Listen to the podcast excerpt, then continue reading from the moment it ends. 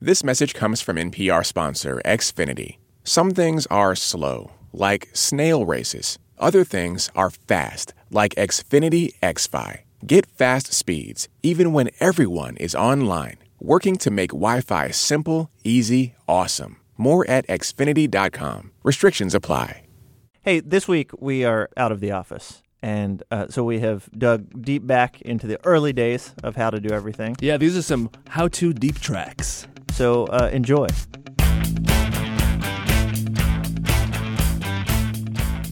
We got an email from Will in Wyoming. His question How do I act around a celebrity? Right. And Kevin Bacon is a He celebrity. sure is. Kevin, do you have any tips for Will? Well, my my brother, who uh, has obviously spent a lot of time around celebrities, namely me, Yeah. Right. uh, he has um, come up with the forty point rule, and that is that everyone's IQ drops forty points around celebrities.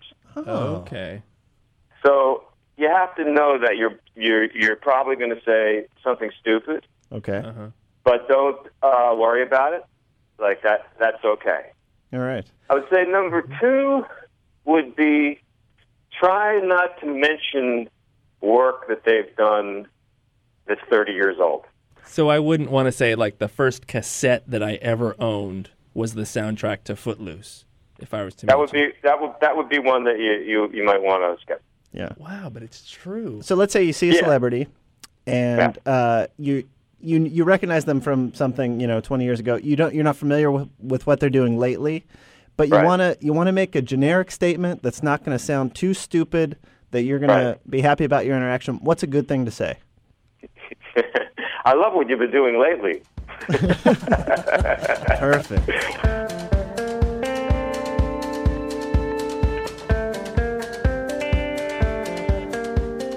We got a question from Rich. He wanted to know how to run for office. I'm calling from Jupiter, Florida. Mm-hmm. All right. so you're you're trying to get into Florida politics. Yeah, I usually have to be crook to do that. Yeah, Um, yeah. So you know, I'm I'm trying my best. Uh, First question, do you have any experience with running a political campaign? I personally do not have any experience running a political campaign. So then the second question would be why? Why Rich? Why, Why really, would you why do on, this? Why on earth?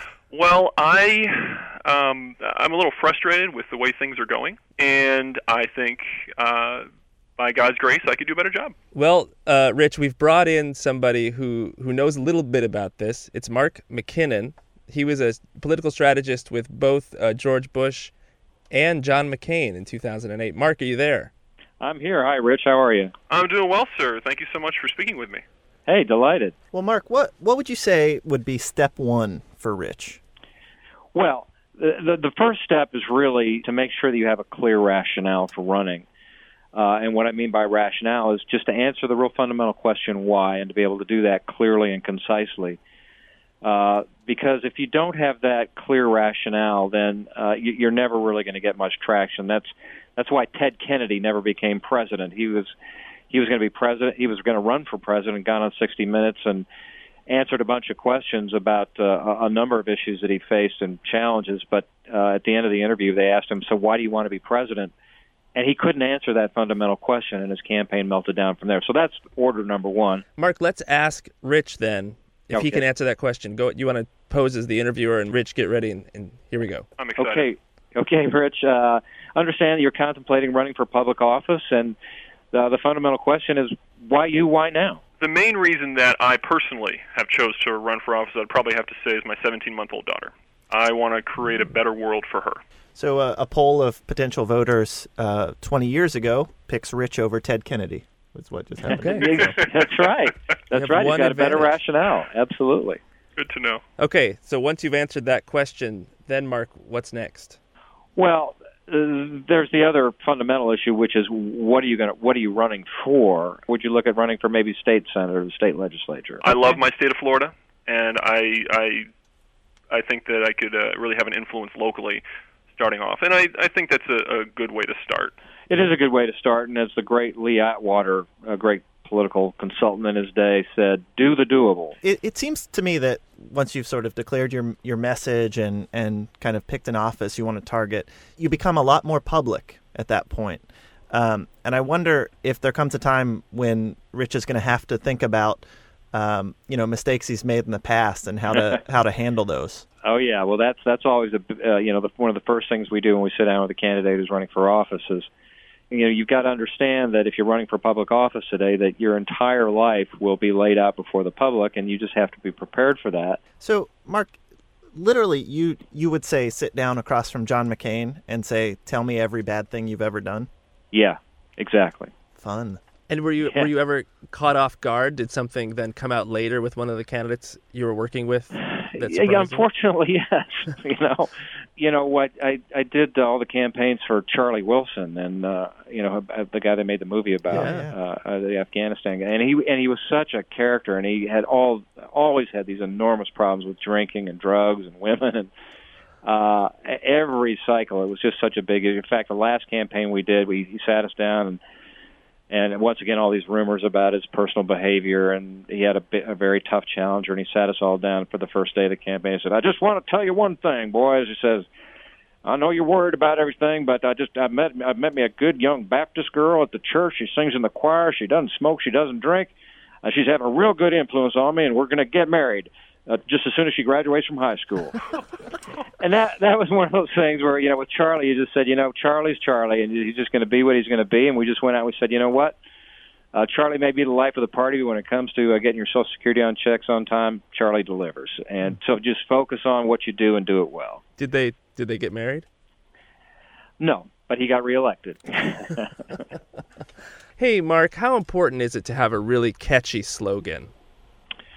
Well, it's it's helpful, but it's more important to have a, a message that is is uh, as we said authentic. Uh, but it's very hard in, in today's information age to break through the clutter. So, Right. you know, if it's uh, what's what's your last name, Rich Goss? Goss? Yes, G A U S. Oh, Okay. Okay. Well, I think right away. I think Gossam. Yeah. what do you think? there you go. Well, I think this is Rich. What do you feel? Do you feel like you've got some information now? You can go out and try this. Oh, I'm ready. I, I would actually like to announce my 2020 campaign, if if that's okay on NPR. Yeah, go for it. That's good. I'd like, uh, Goss Haga 2020. okay. Hey, all right. Hey, Blythe. Finally, get Blythe out there. Put her to work for the American people. It's amazing. Uh, listen, I think Rich has got the fundamental tools. I think we're we're gonna we, let's put him on the radar and keep an eye on this guy. He's like a young Charlie Wilson. Yeah. You know what? Let's do a little campaign ad for Rich. Yeah. Okay. So, uh, Blythe, can can you hit some patriotic music for us?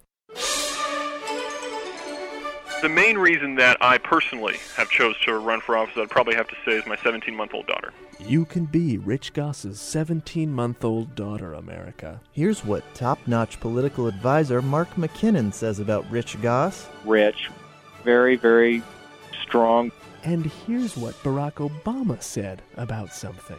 We also will not let up in our effort to tackle the pressing ongoing challenges facing our country. Rich Goss. Gossam. Maybe this music reminds you of meat. My name is Rich Goss, and I sort of approve the message. Okay, so we talked to you, uh, uh, I guess, several months ago. We got some advice from from Mr. McKinnon. Mm-hmm. Um, ha- has your political career uh, progressed at all? Well, I have looked into city commission, and the the city commissioners are actually have actually been in elected office. Um, most, I think there's six seats, and four of them have been in there for over 20 years, um, and then the others have been in there for you know 15 to 18 years. Okay. Uh, so there's actually an initiative right now um, that I, I recently signed a petition for to have two three-year three-year term limits put in place, and that's a, a good thing for me. Yeah. So that we can get some new blood in there, hopefully. and that new blood being that be- being your blood. Uh, that's what we're hoping for. All right. And I know we uh, one thing we talked about was your slogan, which was going to be "Gossam." And I'm sticking to it. Yeah, you think that's gonna?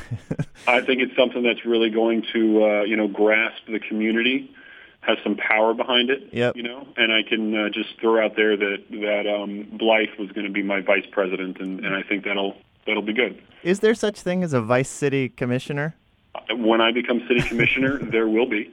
as your first act? Yes. Well, best of luck and keep us posted on your political career. Well, I appreciate it. Thank you so much, Ian. Hey, thank you.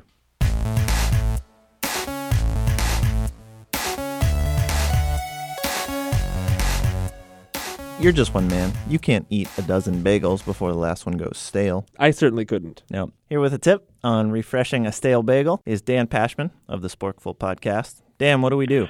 All right, guys. Well, first off, you can take a bagel that's very stale. Let's make make sure are these bagels really stale? I mean, is it, are these bagels worthy of this tip? I have a I have one in my hand right now. I'm just gonna Here, let's bang them. I have one too. It's also very hard. If we bang them together, Yeah. you'll. Yeah. That's the bagel. That's That- the bagel. That sounds stale. Yeah. That sounds stale. Very stale. Um, so what you're going to want to do, first off, preheat your oven to 350 degrees. Okay. Okay. Once it's nice and warm, you're going to want to turn on your hot water spigot on your s- kitchen sink. Okay. Let the water run. Let it get nice and hot, really hot, as Hot. hot as, as, hot as it can get. Okay.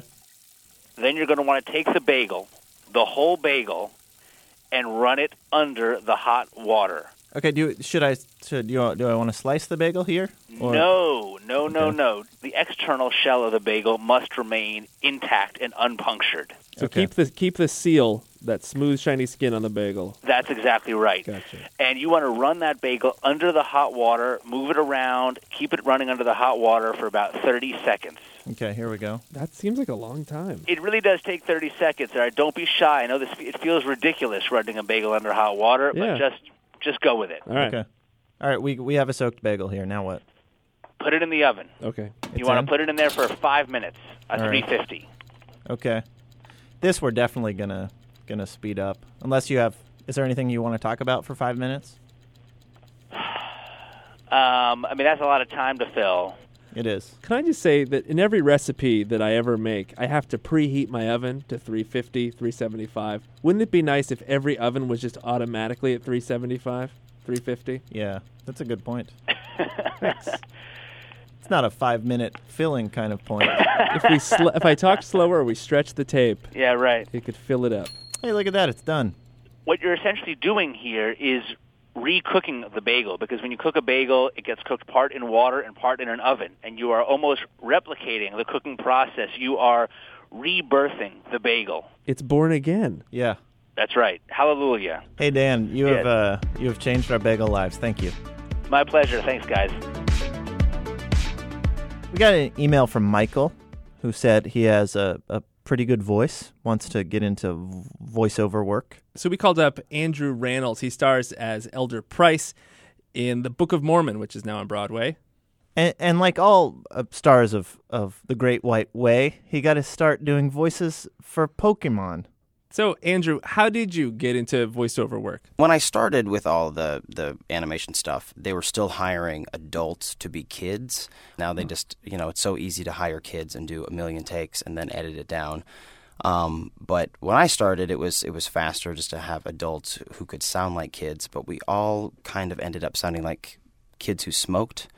um, it was like me and a bunch of like you know women in their late 40s who had these really scratchy voices and we were like these little kids these like scrappy kids um, so all of pokemon was like a bunch of you know adults trying to sound like this and i'm a little boy Wow. no one sounds like a little no, that doesn't sound like a real child Yeah. No, it sounds like fun work. it was totally fun. It was fun. Um, I mean, all of the, the Pokemon stuff was to was to picture. So we were. Um, it's obviously not written for English. It was written for Japanese. So you'd have writers who would kind of try to like match the flap they call it, Hmm. um, and then we would try to like line it up. But oftentimes you were h- having to like stretch syllables and, and words to like match flap. So instead of just being like, um, "Where are you going today?" you'd have to be like, "Where are you going today?" Um, to make it fit the weird Japanese mouth flap, And it's called Yeah. Matching the Flap. Yeah. matching the flap, The flap of the lips, I Yeah. guess. the flash of the lip. Yeah, So, Um, Andrew, yeah. if we wanted to give Michael some tips on how to break into the voiceover business, could you give him kind of three steps to take? Um, sure. Uh, uh, persistence. I mean, obviously, I did like one thing really well. There are a lot of guys who did who can do a lot of things, and I, I've I've worked with folks who do like all sorts of voices and impressions, and and that was never really my bag. I just happened to have a voice that was kind of marketable for a time. Um, so Mm. it's it's just about like finding what you do well, and then showing up for those those gigs that you know you're right for and and just kind of nailing it every time. And it doesn't mean you're going to book it every time, but as long as you go in and like sort of nail what that's supposed to be, you're making a good impression. So find a good voice. Mm-hmm. Find a good voice, find whatever your Mhm. voice is, Mhm. um, and then be consistent with it. Well, how do, how do you find that voice? I mean, did you did you think maybe that you had other voices in you, and are there other voices that you've kind of tried out? And I mean, you know, it, it, it for kids when I was working there, like they, you would find yourself on the spot having to, to fix a lot of things or like who can do a Paul Lind impression? And you would just sort of you would be like, you know, looking up stuff on YouTube and then who can do that? And you'd be, you know, forcing yourself to try to do Did you- did you have a things. Paul Lind? I did not have a Paul Lind. Who did I who could I do? Um, I weirdly like when really pressed, I did I could do like a, a weird Ed Wynn type of idea that we used on a couple shows. Uh, How'd that, Um, how's that go? um, well, he, th- he thought of had this crazy lisp, and he would do the thing. So we used it a few times in shows. That were like, that's a good toss-off voice. There's this documentary. I'm going to go off track just for a Yeah. split second here about primordial dwarves. All right. All right. And they uh, they have a very their everything is is is dwarfed proportionately. So even their their vocal cords are very small. So they have a voice, and I found that I could sort of mimic this voice. So we use that a lot as well. Um, This is a weird, um, like a baby voice that they were talking, um, but they were these dwarves. So we use that a lot. You've really got to look at it's this BBC series, and um, they follow like four different kids, and um, or- and one, I think one like one of them is an adult, but most of them are kids. So it's this British woman, and she would say, um, "Do you think you'd like to have children?"